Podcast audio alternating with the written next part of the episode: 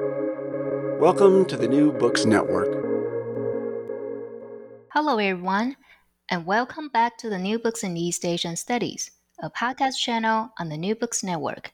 I'm Li Pingchen, one of the hosts of the channel. Today, we will be talking to Dr. Li-Chun Hsiao about his new book. This book is The Soldier Writer, The Expatriate, The Cold War Modernism in Taiwan Freedom in the Trenches. This book was published by Lexington Books in 2022. This book argues that what appeared to be a genesis of new literature engendered by the modernist movement in post war Taiwan was made possible only through the splendid isolation within the Cold War world order, in which the self proclaimed Free China lived on borrowed time. Hsiao explores the trenches of freedom where the soldier poets deviated from the official line under the aegis of pure literature and the buffer zone created by the U.S. presence in Taiwan. This book examines the anti establishment character in their literary production, especially in terms of its entanglements with the state apparatus and the U.S. aided literary establishment. Their modernist writings, as Hsiao analyzes, should be understood in a bifurcated model of existence and operation that separates aesthetics from everything else in life during the Cold War. Alright, so that's a brief introduction about the book. Now let's hear it from the author. Li-Chun, welcome to the show. Thanks for inviting me, Li Ping. I'm glad to be here. All right. So before we uh, talk about your awesome book, um, can you tell a li- little bit about uh, yourself, your uh, research interest, and anything you'd like to share with our audience? Okay. Um, my name is Li-Chun Hsiao. Uh, I'm from Taiwan. Uh, I'm currently teaching at university uh, at Waseda University in Tokyo, Japan. previously, I taught at National Taiwan University and National Chiao Tung University before that. Uh, my research interests include, well, um, post-colonial studies, uh, literary and cultural theories, Taiwan literature and culture, and Anglophone uh, Caribbean literatures.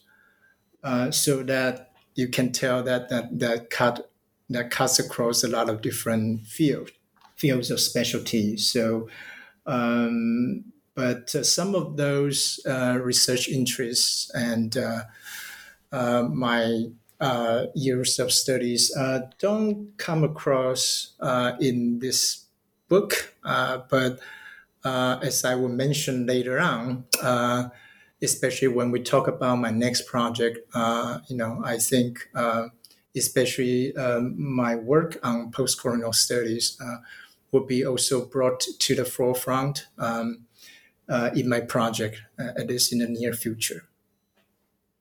All right. So, among so many different fields that you are expert in, so uh, how did you start this particular book project about Taiwan and also specifically modernist literature uh, in the Cold War period?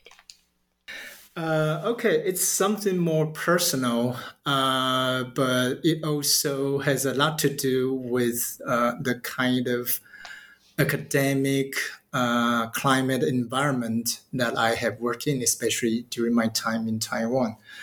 Uh, I think I'm old enough um, to belong to uh, one of those generations in Taiwan uh, in which uh, most people uh, interested in literature or trained in literary studies would be heavily influenced one way or another by the modernist paradigm. I I'm sure you are familiar with this this paradigm, even though you are obviously much younger. Uh, but uh, people uh, who are, you know, I would say um, more than forty would be uh, definitely kind of brought up uh, in this uh, kind of tradition.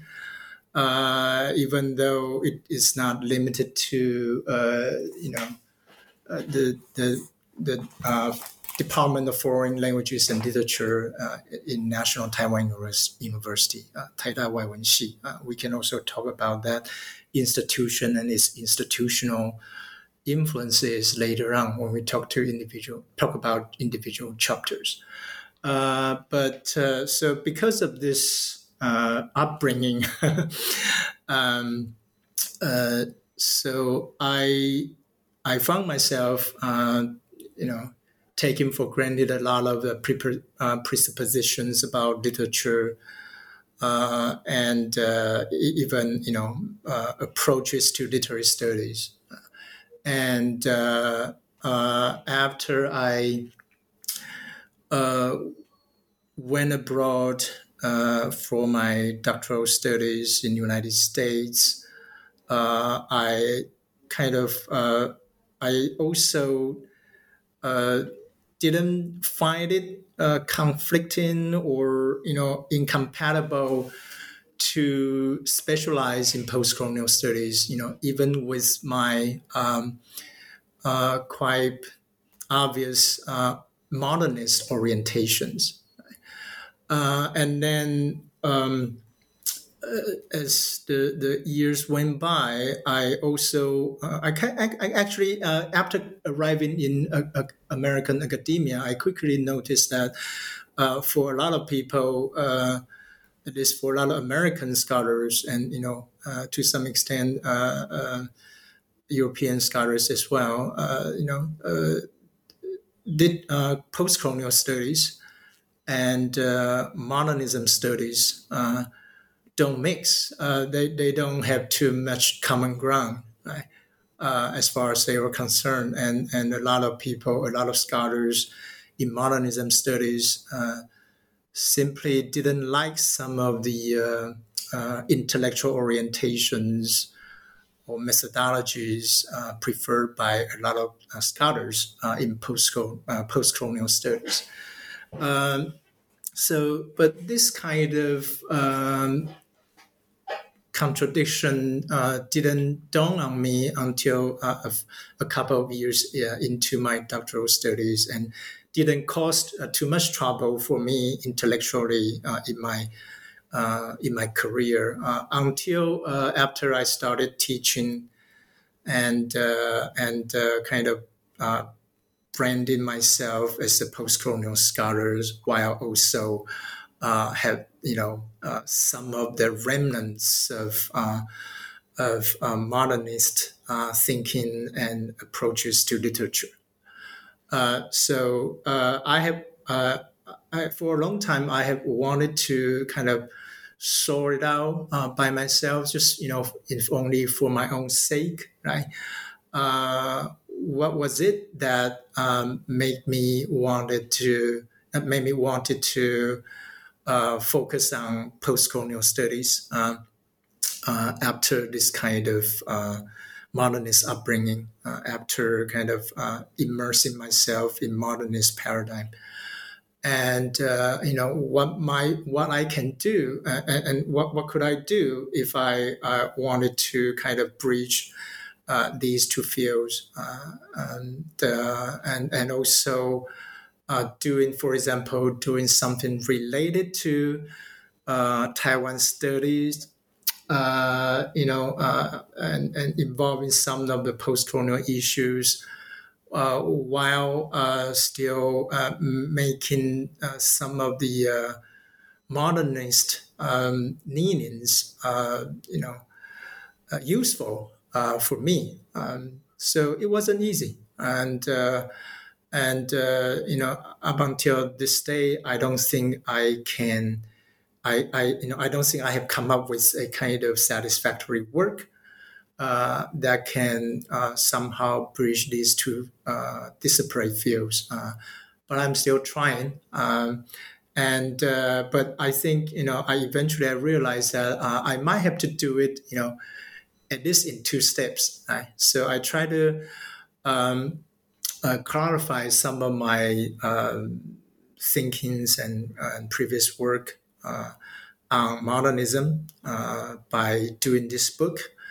And, uh, you know, in terms of the uh, academic setup or uh, the institutional climate in Taiwan, uh, I wasn't, you know, um, I didn't have much, uh, I didn't have too many opportunities to really um, you know, focus on uh, modernist works. You know, after you know, after uh, you have kind of uh, uh been labeled um, as a post-colonial right, a post-colonial scholar, and uh, so uh, so this this the you know this work in progress has been in the back burner for for a long time and finally uh, just you know somehow by chance and also uh, maybe uh, my years of thinking also amounted to some kind of preparation for this i got this opportunity to do a book um, on uh, modernism especially in the cold war context and i got a book contract from lexington. So uh, so i you know set out uh, doing it and it took a lot more time than I had imagined, and but I finally got it done. That's you know s- such a long story, but uh, um, but yeah, so so yeah, so so when we get to my next, you know, get to the last question that you had, uh, you might be asking me. Uh, uh, about my next project, or we can talk more about that. Uh, but this is, you know, this book project is long time coming, and I think uh, maybe maybe uh, my experience as uh, as an academic um, nurtured in in Taiwan uh, also can speak to some of other people's experiences, especially people in my generation who branched out to other uh, fields of specialty. Mm. So uh, thank you, Li-Chun, for sharing, especially this uh, your educational background, academic training, and also the personal reflections over the year that inform the writing and the formation and eventually the uh, completion of this book project.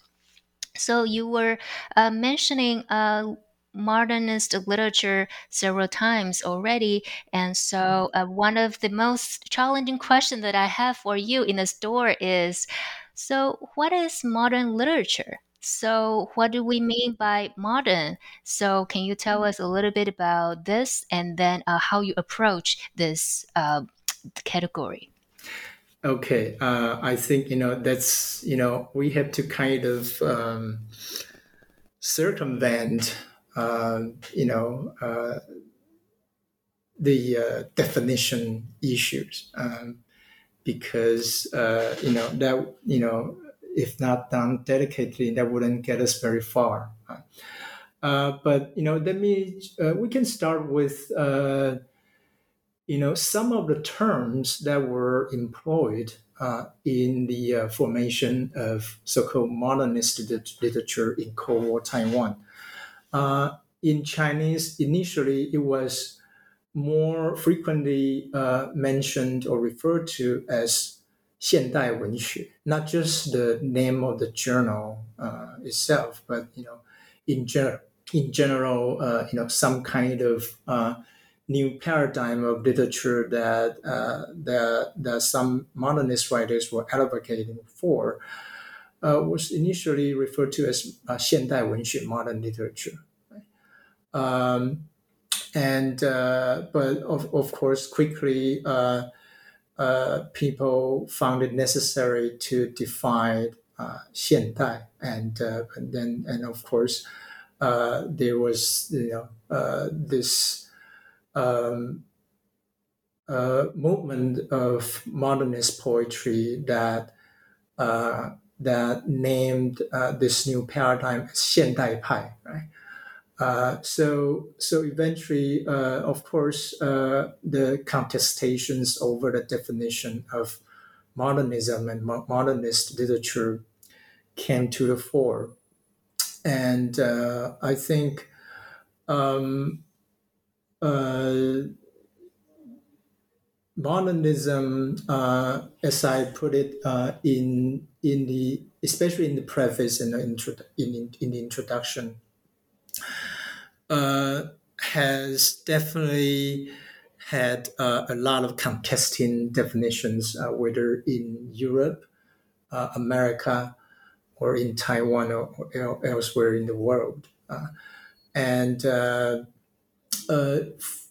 for you know, as far as the the modernist literature in Cold War Taiwan is concerned, uh, I think it comes down to uh, one's conceptions, whether they admit it or not, uh, about uh, the uh, what whatever is contemporary, right? The contemporary uh, contemporaneity of creative writing at the time, at that historical juncture.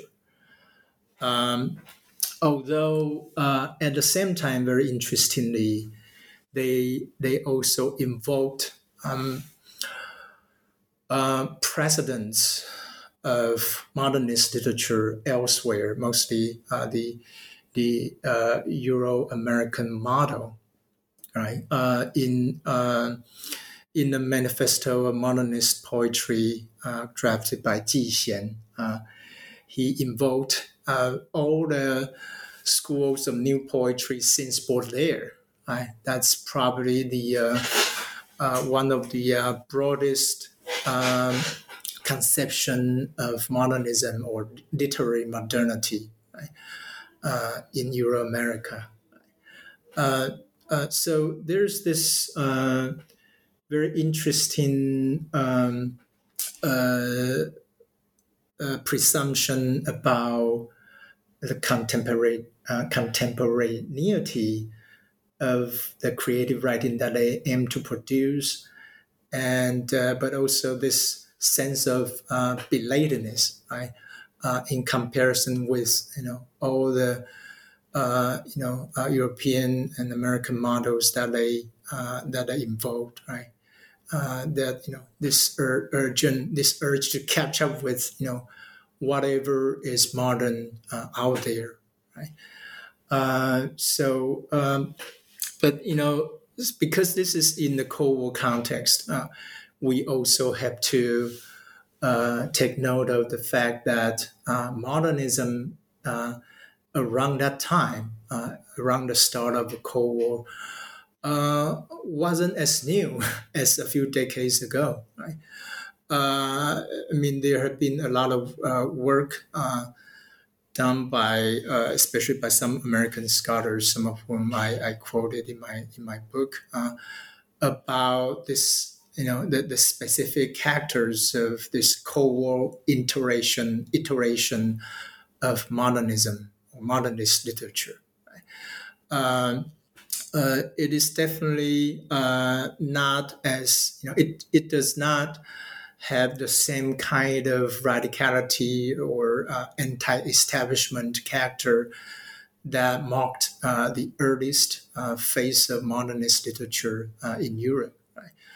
Uh, it is uh, kind of in, enlisted to be an integral part of some of the Cold War initiatives spearheaded by the American authorities. Right? So, um, so, so there are a lot of interesting uh, instantiations of modernism uh, that we can see uh, historically, but also uh, in the Cold War context, right? So one thing that I uh, wanted to highlight is, you know, this series of restarts of modernism, uh, as I also uh, mentioned in my preface and introduction that you know uh, in the Euro-American context there have been uh, uh, uh, uh more than one there have been multiple proclamations about a, a, a brand new beginning of a certain literary or artistic endeavor right? And you know including the one made famous by uh, Virginia Woolf that I quoted in, in my preface. Uh, and uh, and uh, in in in in the East Asian context, in Taiwan context, uh, well, I say in the East Asian context because that also that would also include uh, China as well. That you know, we, it's already common knowledge now that that uh, modernism uh, or modernist literature uh, actually had appeared uh, in both colonial Taiwan and 1930s China. Uh, so uh, so it it wasn't exactly a, a brand new beginning, but it has been perceived in that way, uh, you know, uh, ever since the emergence of uh, the modernist paradigm, uh, at least in the Taiwan context, right? That we tend to think that this is the, the you know, kind of groundbreaking endeavor. this uh, this is totally, you know, uh, especially, com- you know, when considering the uh, uh Cold War context, this is totally uh, out of the blue, right? Uh, the, the that modernist manifesto uh, uh, pronounced by Ji Xian, right? You know, it was in 1956, right? Taiwan was still uh, you know that the you know the, the the the situation across the Taiwan Strait was still very tense. Uh, you know, uh, there you know two two years later after that that declaration that that manifesto, uh, there was uh, there were the series of bombardment right in Kinmen right. Uh, so yeah, I mean, people realized that there was a really precarious time, right? Uh, but you know, why modernism? why do we do modernist literature uh, uh, under such circumstances? That, so that's one of the uh, the uh, uh, contextual issues that I think can shed light on some of very some of very interesting characteristics of this modernism in Cold War Taiwan. Right. And I especially definitely agree with you that it's never easy to just put a straightforward definition, right? So that's why I say this is the one of the challenging uh, question that we have in the store. Um, as you mentioned that the uh, definition or the formation of the modernist literature especially in Cold War Taiwan, the process and then the definition itself uh, is con- uh, is a contested side where we see the uh, Western uh, models, but we also have the uh, different uh, legacies and also this vision to restart as if to uh, being rebirth and then to kind of have a clean break from the past. But later on, we will be talking about that it seemed to be uh, quite a mixture of different uh, legacies, and um, and also uh, since we're talking about the Cold War and especially the situation in Taiwan is. Um, um, complicated specifically thinking about that, the nationalist regime and then how it was still authoritarian authoritarian regime with the uh, martial law in effect.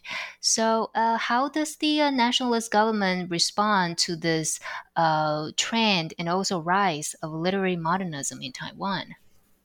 Yeah, good question. I think you know um, this issue uh, has been addressed uh, not only by me in my book, but also by the prior research uh, in the in uh, the primary one of the uh, uh, primary sources uh, in the English uh, language that I cited frequently is the two books by Professor Zhang Songsheng, right, from Zhang um, teaching in te- Texas, Austin, Texas. Um, so um, I think there there's there was this kind of um, uh, some kind of um, tolerance or acquiescence on the part of uh, the nationalist government, uh, especially uh, since the mid 1950s, right, when the anti-communist uh, literature has kind of uh, run out of steam uh, that that they sense that it's not effective uh, as effective as maybe a, a couple of years ago uh, that people are tired of that.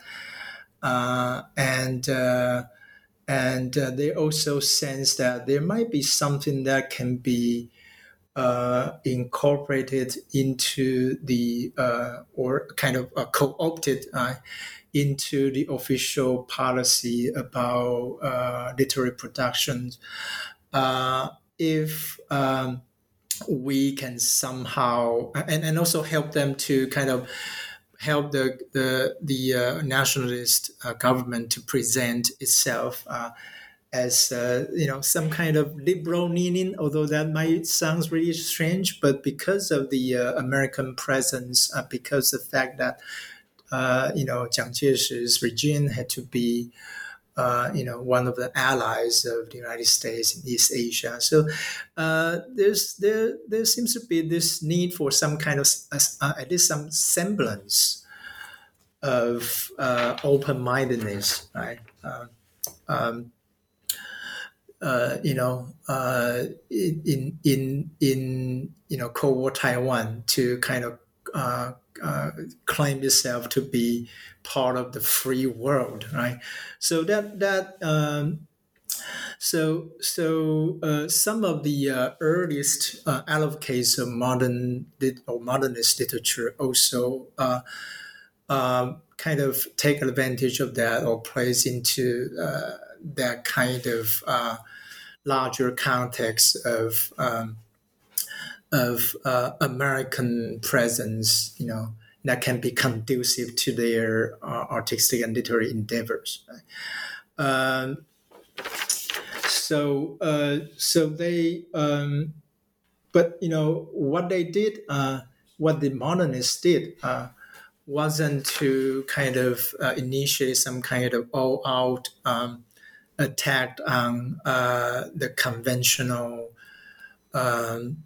Forms of literature or the uh, the uh, the the kind of official uh, officially uh, endorsed uh, genre of literature like uh, anti-communist anti-communist literature. Instead, they had this kind of bifurcation in their in their literary endeavors by you know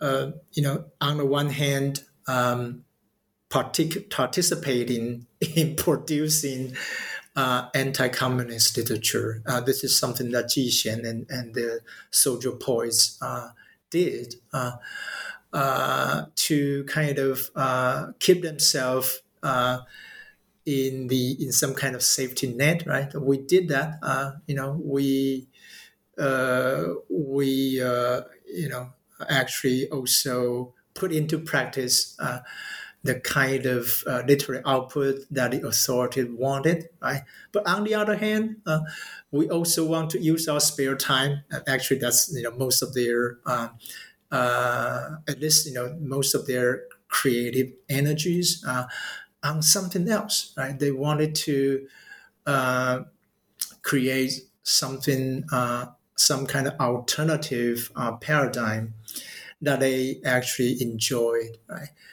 Uh, so uh, uh, so there's this uh, need and actual practice of what we call in Chinese 表态 uh, or 输诚. Uh, 表态 is more like how do we translate that into English? To kind of um, state your position clearly, to to whether you are sincere or not to to uh, to demonstrate uh, your allegiance, right? your loyalty, right? and your or your submission to a certain kind of official ideology or the demand from the authorities. Right? This can this can also be um, kind of um, embodied in the uh, um, in the uh, uh, manifesto of 1956, right? the, the, manifesto of modernist poetry. that you know, it, I think this is one of the most interesting documents uh, as far as you know people outside of Taiwan studies are concerned, right? You know, you look at this modernist manifesto and you see uh, in the abridged version, uh, the last item on their agenda, you know, out of the six uh, precepts of modernist poetry, they listed um,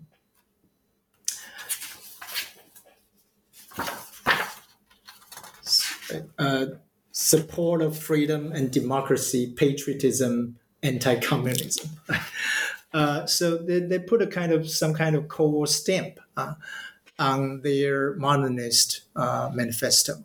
So that's you know definitely uh, one of the best examples of uh, Cold War modernism. Right?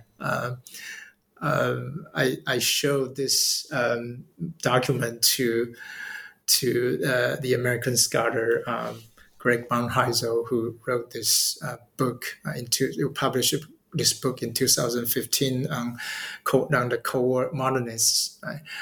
Uh, and he was really blown away by this kind of um, 书成 or this kind of uh, 表态, right? Uh, to the extent that you know it's elevated uh, to the level of manifesto. Yeah, and then especially as you mentioned, uh, in the Cold War structure, especially the nationalist regime, writers themselves need to think um, more than arts. So they are thinking about how to protect themselves so can they can continue to produce art. And as you mentioned that, uh, you know, the quote unquote official literary narrative is this kind of anti-communist uh, uh, uh, ideology, the literature, in order to sort of uh, really highlight, if not reinforce, one's political loyalty and one's political stance. And but at the same time, the writer, as you mentioned, the modernist writer, they are trying to still.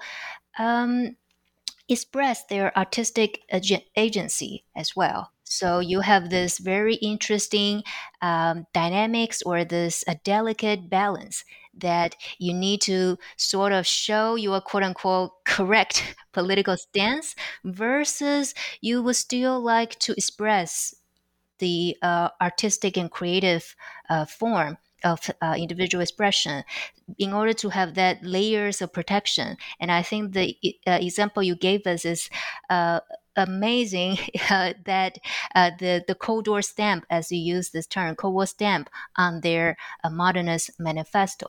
So now uh, you talk about uh, Ji Xian and also the modernist uh, manifesto uh, in different time, but uh, I would like to sort of uh, um, ask you to introduce uh, who is this the writer of this manifesto? Who is Ji Xian and what is this manifesto about? And then the uh, influence or the legacy of this particular manifesto. Okay uh, yeah, I mean, it's definitely very significant. Um, and uh, okay, so first of all, Ji Xian, right?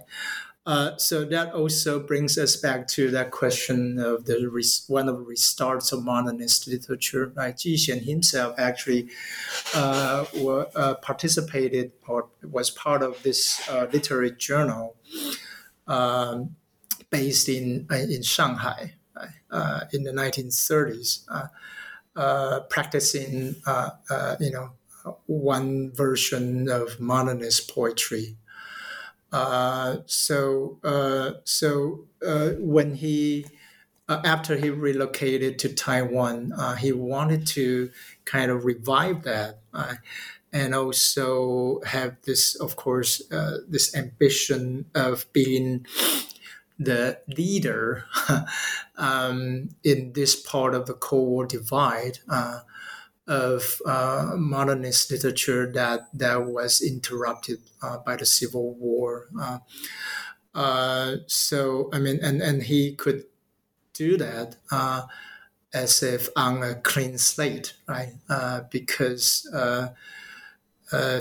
the literary and cultural scene in Taiwan around those years were quite bleak, right? I mean, uh, you know, the uh, uh, they were uh, many of the uh, intellectuals, uh, writers, artists couldn't come to Taiwan. You know, I, you know those those Chinese and pre pre Civil War Chinese intellectuals and writers either couldn't come to Taiwan or had already sided with uh, uh, the communist regime and uh, and and move on to another a different type of um, literary or cultural productions, and uh, so there were very few uh, uh, writers like Ji in Taiwan at the time, and uh, and the local writers, uh, the Taiwanese writers who uh, um, did their work during the colonial era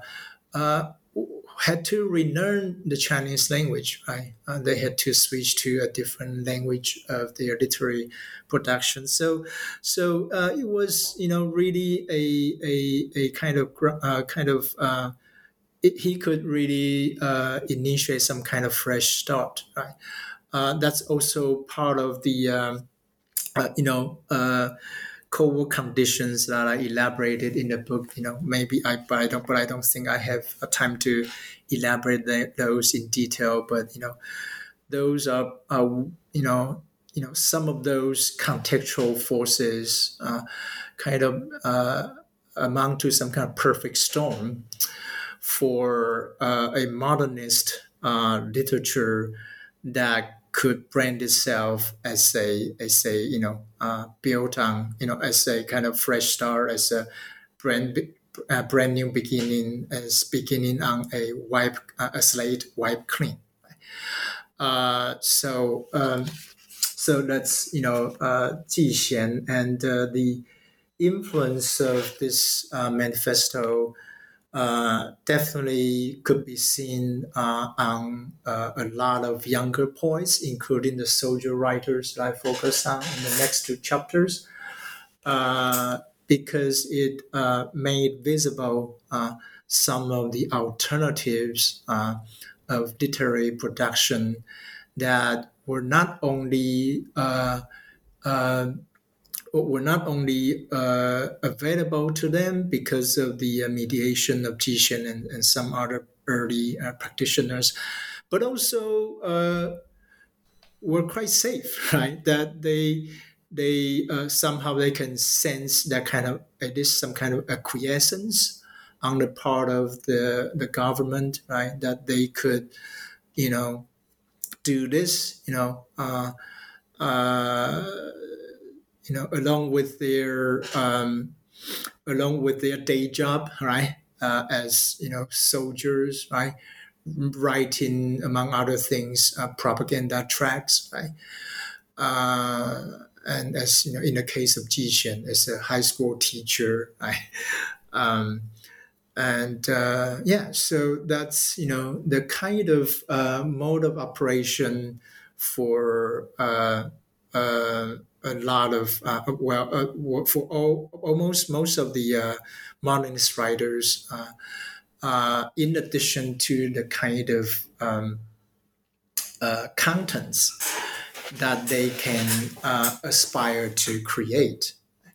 So that's you know what i have to say about the influence or significance of this manifesto. And of course it also showcases how you could kind of uh, strike that delicate balance, right? Uh, but one thing about the role of the government, you know, this is something that uh, was first mentioned by uh, Zhang Songsheng, uh, that, you know, uh, the government actually uh, um, made it quite clear after the mid 1950s that they could not only tolerate so called uh, true or pure literature, right? uh, but also encourage it. Right? Um, uh, the kind of um, uh, inside stories provided by Professor Zhang uh, is that you know writers such as Wang Dingjun, uh, who was uh, actually one of a cultural bureaucrat inside the national government at the time, kind of secretly pushed for that you know uh, at the right timing, right? Because you know uh, they just didn't see how anti-communist or patriotic literature uh, could continue to do the work that it, it, it they it, they envisioned it to do, right? So.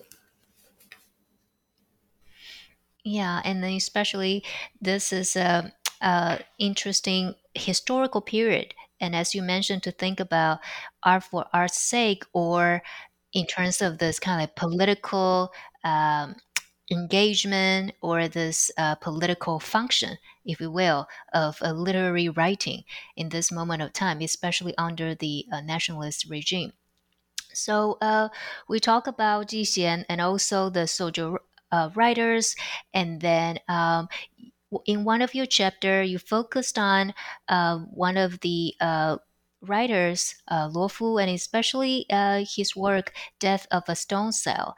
And uh, can you tell us about a little bit more about this particular work, and then how it uh, uh, demonstrate the uh, Cold War ethos that you analyze in that chapter?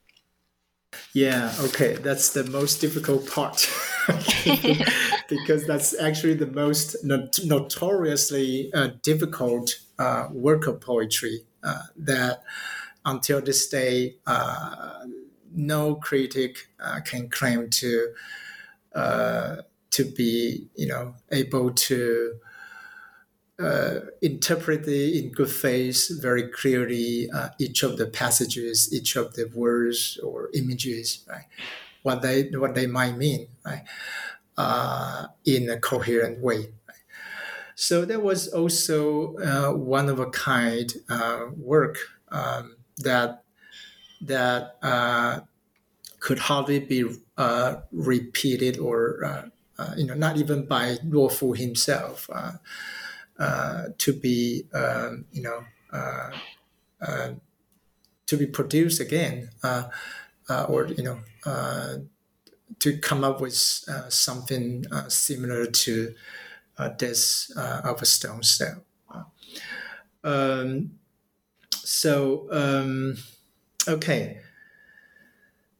Um, the kind of um, Cold War ethos that I elaborated on in this chapter uh, definitely uh, has a lot to do with uh, the um, okay uh, a lot to do with some of the uh, uh, themes or sentiments themes and sentiments uh, uh, uh, that are often associated with the modernist liter- works of literature in Taiwan. Right? And, but you know, in in a, in in, a, in, an extended sense, also can characterize uh, some of the modernist works elsewhere. Right? you know, that kind of anxiety, some kind of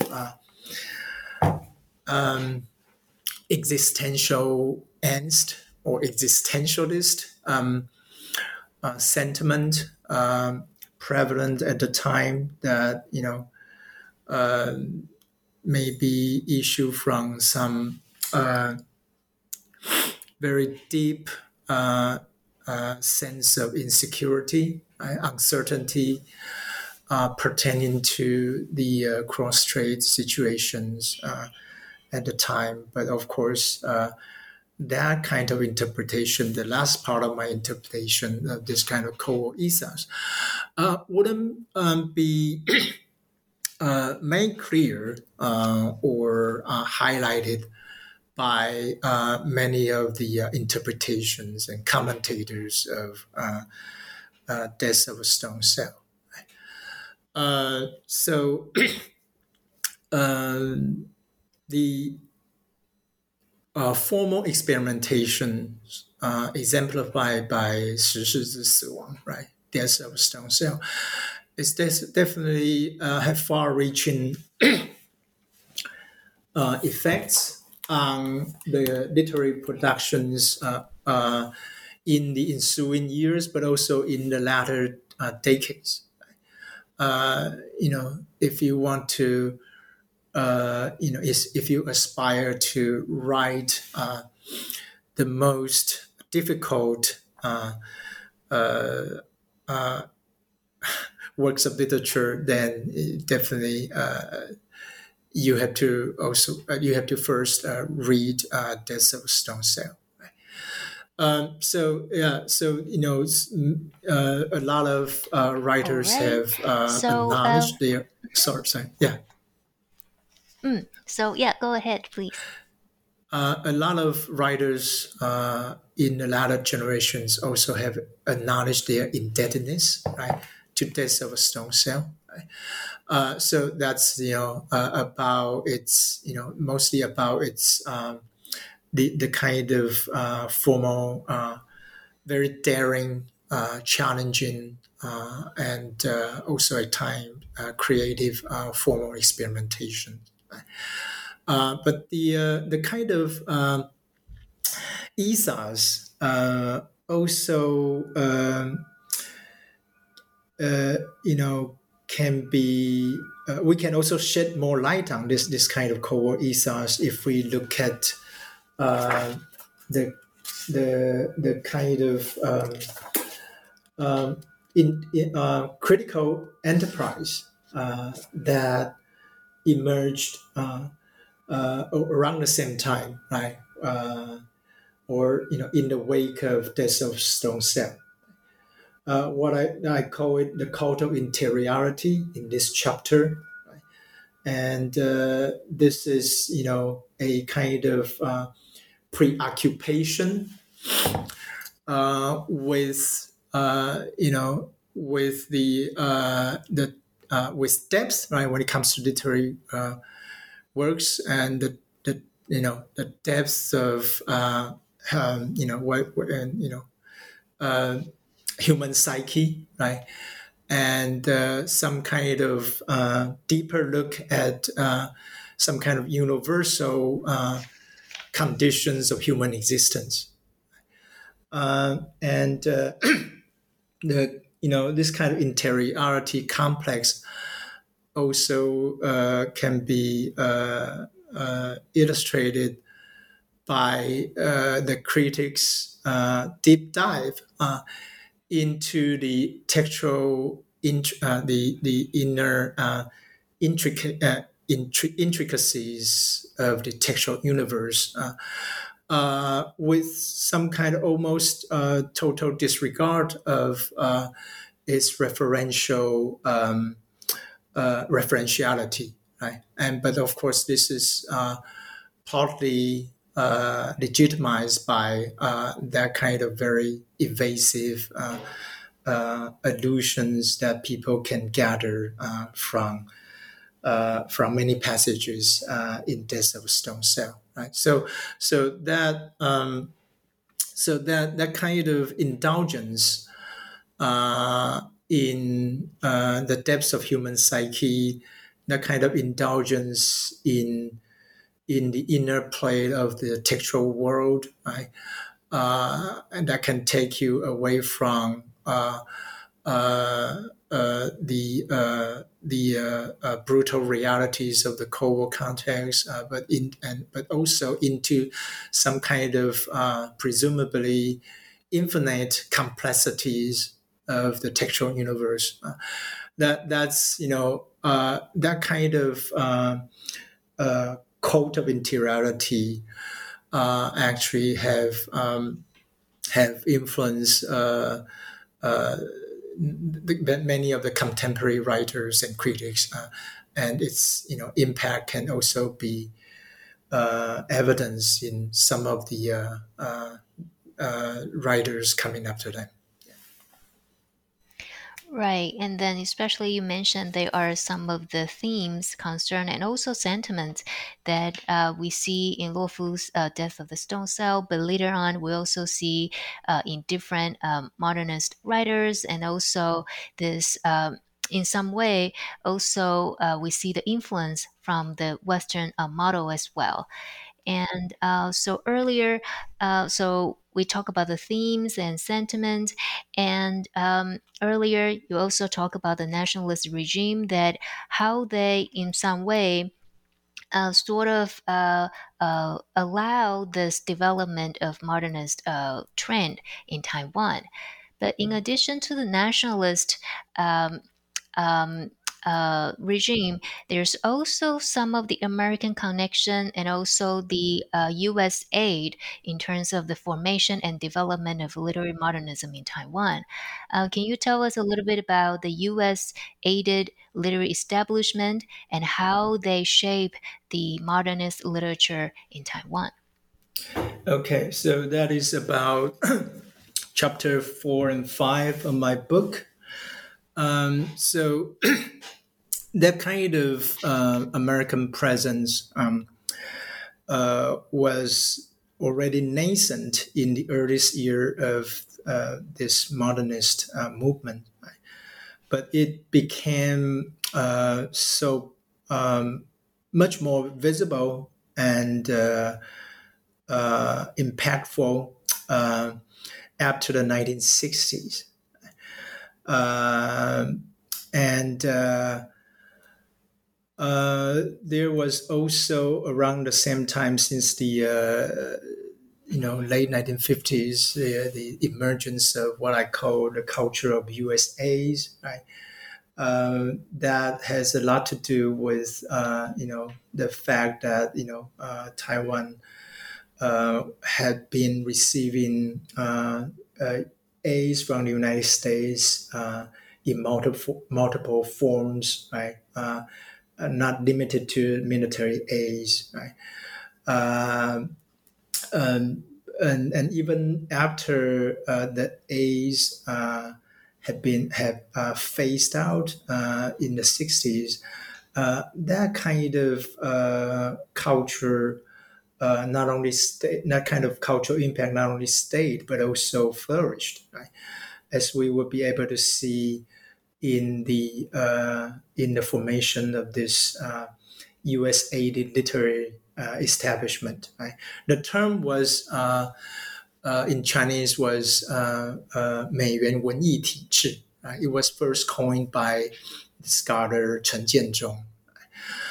Um, and um, I actually benefited uh, a lot from uh, the work of Chen Jianzhong and also the archival work uh, done by Wang Meixiang uh, in this regard when I try to uh, retract uh, this kind of institutional formation that enabled the flourishing of modernist literature since the early 1960s. so Okay, so we now have to kind of uh, dive a little bit deeper into the the specific examples uh, and moments uh, uh in which you know this kind of uh, uh, in which this kind of U.S. aided establishment worked. Right? So in chapter four, I talk about uh, I think I, I, I mean, my one of my points is that in order to really better understand uh, the much celebrated uh, founding event of modern modernist literature in the form of the publication of the journal uh, 现代文学 Modern Literature by those young student writers, uh, we have to also trace a little bit back uh, to, uh, you know, uh, who kind of uh, gave you know who kind of nurture uh, those ideas uh, for them right who you know i mean we had kind of that's why i also mentioned uh, the mentor of these student writers, uh, Xia Jian, T.A. Hsia, right? and his, jur- his journal, uh, Literary Review, right? in Chinese, uh, 文学杂志. Uh, what's the significance of this uh, journal, uh, 文学杂志? Uh, because according to the uh, uh, latest um, findings, of recent scholarship, um, uh, 文学杂志 literary review uh, did receive um, uh, some forms of funding or some form of financial support from this U.S. Uh, agency, U, uh, USIS Taipei, right? 美心处, right? Uh, uh, Taipei 美心处, right? Um, so, uh, uh, the uh, American connections uh, of uh, Xia Jian and uh, his st- students had been known uh, before uh, the latest archival findings. That people know that they have uh, obviously they obviously have very good connections with the Americans, American officials uh, based in Taiwan at the time, right? and their works uh, and literary practices, the publications, those journals, uh, definitely can uh, be infl- uh, inflected uh, by the American presence, right? Uh, but but the the the work by Wang Meixiang and and Chen Jianzhong uh, tell us more uh, in in more detail and you know in some kind of uh, hard evidence how uh, you know how you know directly, uh, although co- uh, secretly or covertly, uh, uh, the Americans uh, took part in this kind of literary establishment around those years. so it, it's also because of the connections of Xia Jian that those students could have some kind of fast track uh, to literary success. It doesn't mean that they were not talented, right? But they they uh, they could make use of uh, their mentors' uh, connections and uh, actually did receive a lot of help from one of the uh, pivotal figures as far as American officials are concerned. Richard McCarthy, right, uh, to help them um, uh, not only get published but publicize their works right, through uh, the uh, official channels uh, uh, established by the Americans, and also you know after their graduations. send them to some American institutions, mostly the writers workshop at Iowa uh, to uh, continue continue their literary pursuit and uh, uh, embark on that kind of expatriate writings. Right? So yeah, so. Uh, uh, we cannot, you know, go over all the details, and I know there are people who are not happy about this kind of archival finding. Uh, but uh, but they you know uh, they did uh, tell us a lot about uh, the extent to which um, the the the the U.S. presence and the culture of USA play into the the literary establishment at the time. And oh, oh sorry, if I can just add one more thing, right? um, the uh, the um, okay, there's also this reformist uh, thrust uh, on the part of uh, uh, both Xia Ji and, and his students, right? Uh, and you know when they um, in when they um,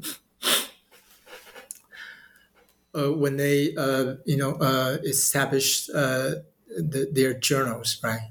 first literary review and then modern literature. they have their visions, they have their agendas, and those the the agenda is reformist in, in nature. Right? but you know, just like you know uh, their uh, predecessors uh, in Cold War Taiwan, uh, they also uh, tried uh, to strike some kind of balance. Uh, uh, and uh, they also had this, what I have repeatedly called throughout the book, this kind of moderate, not only modernist, but also moderationist inclination in doing their work. Right? They, you know, they tend to do you know they you know tend to have this kind of one step forward half step back uh, process right in pushing for or pushing the envelope right uh, to kind of advocate for an alternative um, paradigm that eventually became part of the canon. Right? Uh, so, so uh, Xia Jian's uh, literary uh, magazine, uh, literary uh, review, was established first as a, some kind of alternative to the uh, communist, anti-communist uh, literature uh, propagated by the authorities. Right? so they offer instead some kind of some form uh, or some version of pure literature uh, that that doesn't carry some kind of uh, didactic uh, messages that doesn't really try to uh, you know champion some kind of anti-communist cause although they they were they also have their anti-communist agenda you know, that's a side point right uh, and and the, the, you know because you know their connection with the U.S. Cold War uh, initiatives. That's you know uh, the the American support is definitely part of the anti-communist agenda, right? But yeah, so they that's what they set out to do, right? To to provide some alternative, uh, to advocate for some alternative paradigm, and this has been passed on to their students and their students. Uh, I mean, I mean, Xia Jian students um, focus more on uh, so-called modernist literature as their paradigm, right? Uh, which is slightly different from their mentors' uh, um, um, kind of um, orientation, literary orientation or taste uh, that leans more to some kind of realist um, agenda. Yeah. So um, yeah, so that is uh, so w- one another thing that I uh, also mentioned uh, more than once is you know uh, that kind of compromise formation right? in in the uh, uh, in the literary USA uh, literary um, establishment and in in the the literary practices by um, by the modernist writers. Right? It's in in different ways. They all have to uh, kind of um, come to terms with some parts of reality to negotiate uh, some limited um, autonomy or agency. Right? uh, even though okay on paper uh, autonomy is like you know literary autonomy is like some kind of say one of the uh, principles that are deemed to be sacred you know uh, beyond anything else right uh, but in reality uh, they knew and they actually comply to some of the circumstantial limits uh, that they simply have to adjust to. So I think that's also uh, part of the uh, uh you know characters of uh, this Cold modernism that I wish to uh, highlight and have some deeper understanding of. Mm-hmm. And especially in this uh, American connections, and also as you mentioned, the uh, U.S. aid, American support, and but this is also a process of negotiation and compromise for the uh, modernist writers. That they have to consider different um, uh, issues and also their context of writing and uh, so, with that, uh, I want to sort of zoom in in one of the uh, example that you analyze in chapter five, and specifically uh, Bai Xianyong, and uh, who is uh, a, renowned modernist writer, but uh, later on actually crossed the Pacific and then came to United States. And uh, uh, multiple uh, literary works as well. And you analyzed his work, especially in terms of this kind of exile in the 1970s. So, can you tell us a little bit more about Bai Xianyong and his work, and especially the literature of exile in the 1970s?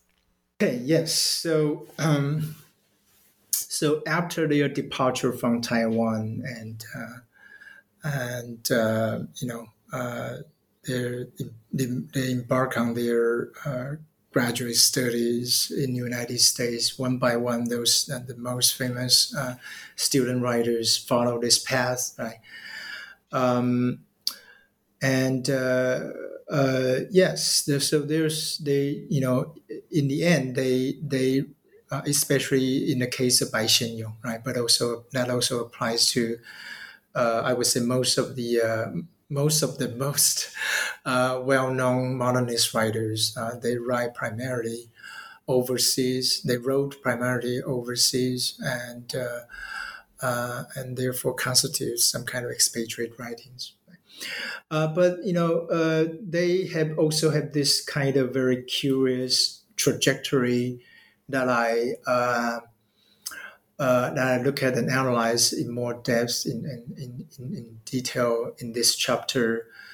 Uh, so there's this kind of um, uh, what I call exit and uh, return and uh, exile uh, trajectory, right? So the, the, I mean, they just like first of all there's this uh, quest for an exit that is quite common uh, in those cold war years right? Uh, i think uh, i think i mentioned in one of the notes um, in chapter 4 chapter 5 uh, uh, that you know, I think you, you also have heard of that that saying, right? 来来来来台台来台大，去去去去美国, right? So, uh, so that kind of exit is you know part of the core symptoms uh, um, that speaks to the uh, uncertainty of the um, uh, you know the collective fate of people in Taiwan, right? Uh, but also tell us about uh, an a kind of alternative American dream that many Taiwanese have, especially those uh, up and coming um, writers, right? So, so uh, yeah, I would definitely uh, focus zoom in on Bai Xianyong, but let me just mention briefly, right? This past, right? Uh, you know, uh, that is kind of um, spearheaded by someone like uh, Yu Guangzhong and then the student writers, and then uh, following them uh, one by one, the the the you know uh, the almost all the major writers uh, that we have known uh, from Taiwan, and also. other famous writers from other parts of the world, mostly from those countries that were U.S. allies uh, that you know went to this uh, uh, international uh, uh, writing program in Iowa. So, uh, okay, so Bai Xianyong um, kind of embodied that path and that mode of creative production very well and uh, uh, okay, so did you? Uh, by the way, did you ask me to also talk about that short story or just Bai Xianyong's uh, trajectory? Um, yeah, I think both will be great, and then uh, especially the winter night that you analyze. Yes. So yeah, I, I um, kind of uh, did some some very detailed uh, textual analysis of this short story, part, partly because it it, it uh, epitomizes um, um, the kind of mindset and uh, trajectories of a lot of intellectuals uh, in Cold War Taiwan around that uh, around those decades, in the 50s and 60s, right? Uh, and also, I think you know that can also be said about the 70s. Um, so uh, there were these two college friends, right, uh, who uh, have similar background as um, um, you know the the the teacher of those student writers, like Xia Jian, right? A, few years uh, older than than uh, the student writers. And uh, so they uh, the, the, the reunion uh, between these two friends uh, led them to kind of reminiscent reminisce their good old days in um, Beijing University, right? Uh, taking part in the uh, anti-Japanese protest and in that kind of uh, uh, outbursts of patriotism and but also their participation in the May Fourth movement. Right? so this can uh, definitely lead us to uh, the kind of um, uh, first of all the trajectory uh, that are also repeated by the uh, modernist writers, right? The uh, exit, right? like those characters in the novel, in the short story, the exit uh, from their homeland, right, in China, and uh, the longing for return, right, as you know, this embodied by this um, uh, character who is a professor teaching at UC Berkeley uh, and teaching Chinese literature, no less, and uh, um, but also um, uh, it also kind of um, initiate, uh, instantiate that kind of um, uh, intellectual remonstrance uh, that is crucial to uh, our understanding of uh, this modernism. Right? Uh, so, what is that? what is that traditional remonstrance? what what does that appeal to them? Right? Um, uh, the main force uh, definitely is a historical event that they uh, they they they they continue to return to, especially when they invoke uh, something that can help their present cause. Right? Uh, so, but you know this invocation of that tradition of remonstrance uh, would also uh, tell us about their urge for, first of all, for modernization, right? Uh, the modernization of literature, of uh, culture, right?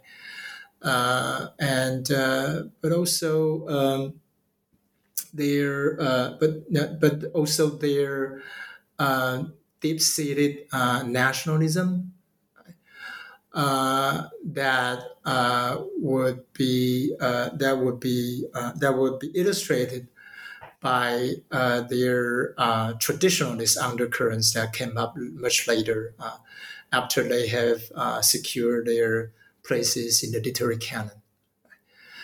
So, so, so you can see through the characters and also through the career paths of these modernist writers. So, so there's this exit, right? And and and uh, following that exit, there's this longing for return, right? and the longing for return also is coupled with you know some kind of regret about the earlier exits, right? That they, uh, in retrospect, uh, they tend to think that they were excessive uh, in their earlier endeavor. Uh, uh, so they kind of self-corrected themselves later on. Right? Um, uh, so the moderationist uh, penchant, right? Uh, and uh, but eventually they settle in some form of uh, exile, right? both spiritual and or either spiritual spiritual or actual exile, and in some cases both. Uh, so, so uh, you know, uh, so uh, Bai Xianyong also uh, wrote the majority of his best works right, in exile, right? a kind of chosen exile, right? Um, so, um, including you know this story, uh, Winter Night, that, that I discuss in detail in my in chapter five. So that is um, um, you know that is the kind of mode operation uh, uh, that we can see in other modernist writers that follow his footsteps. I, we uh, I, in this chapter I also mentioned uh, that some of the uh, the uh, the other lesser known modernist writers, of course, as well known by you, uh, Guo Songfen and Li Yu, and also Chen Ruoxi, right? Um, uh, who uh, kind of uh, had a slightly different uh, trajectory than uh, Bai Xianyong and, and, and Wang Wenxing and Ouyang Zi and those other uh, student writers that are household names now. Um, so, but uh, uh, but but you know they have this uh, they they have this preoccupation with China uh, that led them to actually uh, went back actually went lead them led them to actually go back to China, right? And as you definitely are aware of, their uh, Chen Ruoxi and uh, and Li Yu and uh, uh, Guo Songfen's return to China uh, were made possible precisely because uh, they resided at the time in the United States. Right? Uh, they did not uh, go back to China uh, from t- Taiwan. Right? I mean, they have to kind of do that by some kind of detour. Right? Uh, but uh, you know the they could only write about and reflect on their uh, China experiences. Uh, you know, after they uh, had left China and and continued to to live in exile and write in that you know produce that kind of expatriate writing, and that's also the the, the circumstances in which they they produce their best works.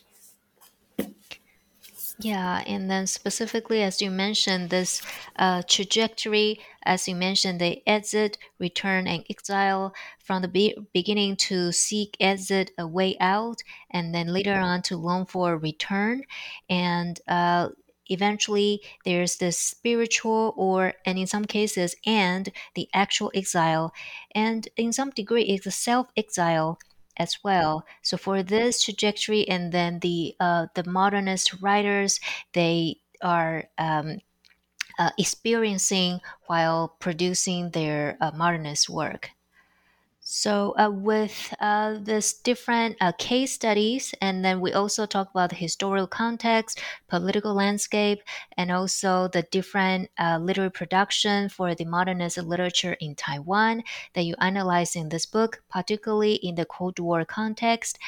Um, so we are curious: is there any material that didn't get to be included in the book, or uh, any uh, most unexpected material you encounter, or some of the uh, archival material, or anything you would like to share with us uh, in this uh, writing of the book?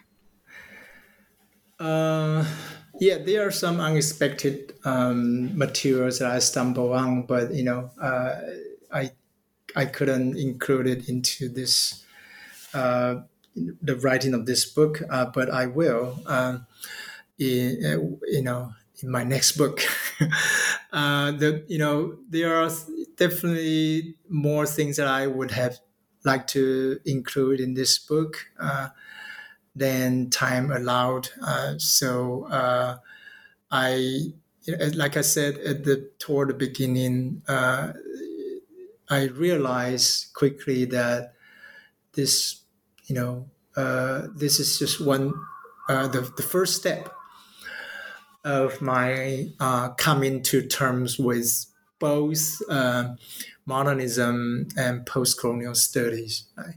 So uh, there were theoretical issues that I would have uh, elaborated on in more depth uh, if I had a time or more space.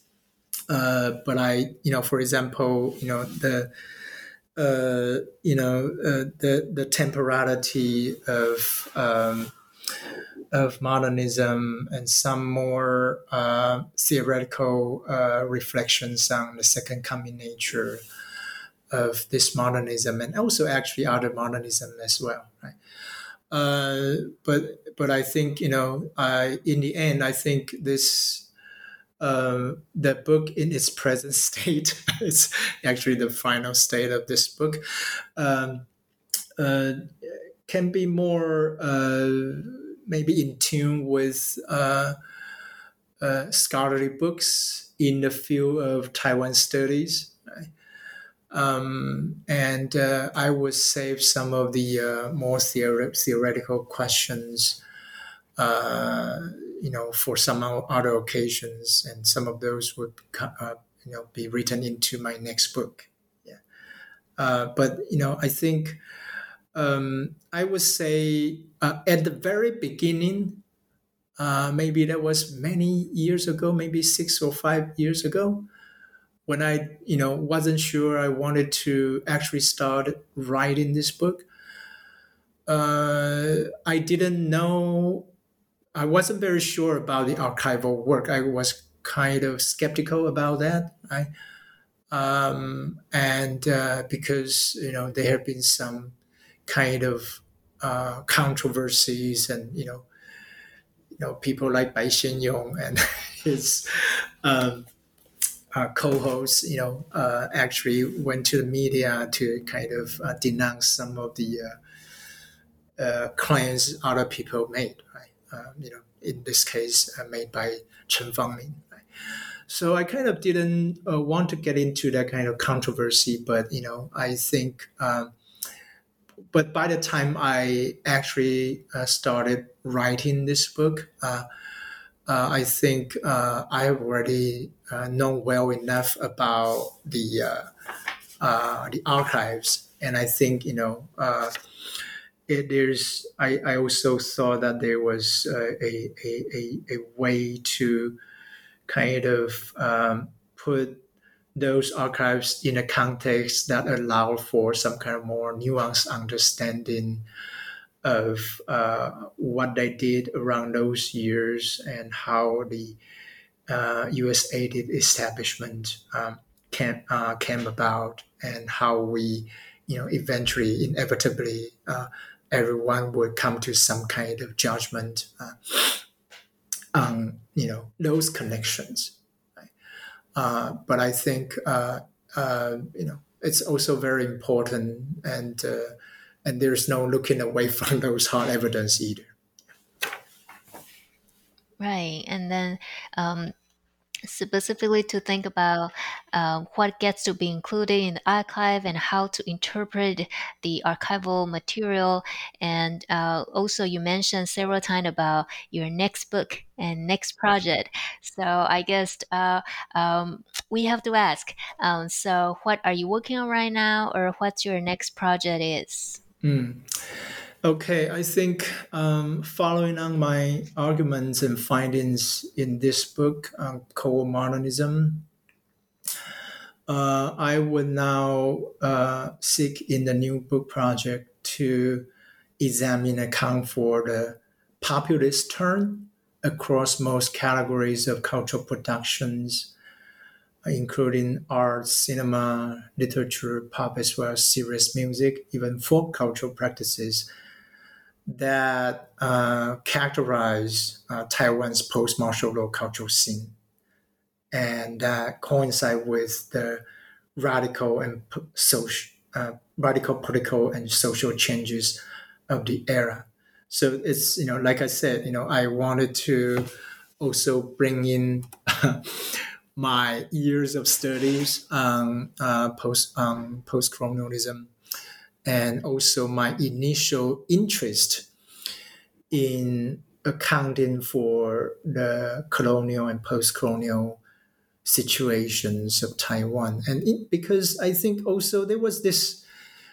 It seems to me there was this missed opportunity, or I would say maybe you know the the kind of work um, that uh, we in Taiwan academia had done uh, on post-colonialism or post-coloniality uh, of Taiwan uh, didn't really um, help me answer some of the questions. So I, I and I actually, you know, looking back at that uh, that part of intellectual, very recent intellectual history, I I kind of a little bit puzzled by why, uh, for example, a lot of people stop uh, doing or at least not uh, uh, focusing on uh, the more patently post-colonial issues, right? Uh, and you know, as if you know, at that time it's like okay, so there's this uh, linguistic term postmodernism, and then there's this uh, turn to postcolonialism, and then we move on to some other paradigm, some new catchphrase um, from uh, Euro American academia, and you know, it just you know, then it seems that you know uh, we just move on, right, without uh, uh, kind of finished the work that a lot of people have already touched on regarding the post-coloniality of uh, Taiwan, including myself. Right. So, um, so that's you know uh, that's something that I hope that I can make up for um, in my next book. Uh, it was make up for something that I uh, I wasn't able to address uh, in this book on Cold War modernism right? But you know, it's you know the second step, you know, that has to be followed up, and uh, so. So I think you know another thing that I uh, want to uh, another thing that is you know part of the uh, um, in the backdrop of the new book, uh, but also in the backdrop of the this book we are talking about is this um, incremental yet decisive shift in Taiwan's collective identity, right? Away from a, a once hegemonic uh, Sino-centric cultural ide- ideology and towards the Taiwanese here and now, right? So, so um, yeah, so the Taiwanese here and now serves as now serves as the uh, unmistakable default, right? Unlike, you know, the uh, the kind of parameter of the China of the past and the future that underpins the uh, preceding modernist paradigm. Right. So um, so uh, in this new project, I I would um, you know try to illustrate through a wide range of works. Uh, uh, and uh, you know, and talk about the uh, the aforementioned, shift, right, resulting from resulting from the uh, recognition and reconsiderations of Taiwan's past of settler serial colonialism. Right?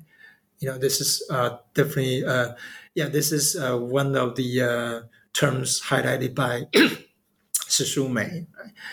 And I think, you know, in order to more adequately address the post-coloniality of Taiwan, uh, and that also enabled this, you know, that kind of uh, shift and reconsideration uh, of the modernist paradigm would be, you know, uh, for me very important the, the historical character of Taiwan as a settler colony. Right? So, uh, and also the lasting effects of what I term the mediated coloniality right, of Taiwan. So those are the things that I uh, that I, I wish to address uh, not only theoretically but also through uh, these illustrations of numerous texts and cases, and uh, hopefully, in the end, uh, this new project can also help me to return to some of the some of uh, my unfinished business with modernism, but also help to shed light on some of the uh, arguments or refine some of the arguments that I have made uh, in this book on Cold modernism. Yeah, thank you for sharing, Li-Chun, and that sounds great project. And then, um, and we look forward to reading more of your work and also see the different um, uh, next step uh, after this book. So, um, with that, uh, Li-Chun, I want to thank you for being on the show today. I really enjoy our conversation. Thank you for inviting me. Yeah, I, I also enjoyed the, the conversation very much. I wish we had more time to talk about that, but it looks like you know we have already spent two hours. uh, you know, maybe uh, yeah, I was there are some minutes outside the official recording, but I guess you know maybe maybe you will be will be cut off by this Zen's uh, Zencastr uh, at any moment. So yeah, I think we should you know come to an end now. Yeah, but um, we will be looking forward to your work and then uh, look forward to welcoming you back again uh, with another episode. And I also want to thank you, our audience, for staying with us to the end. And I hope everybody's staying safe, taking good care, and see you guys next time. Goodbye. Bye. Thank you. Bye.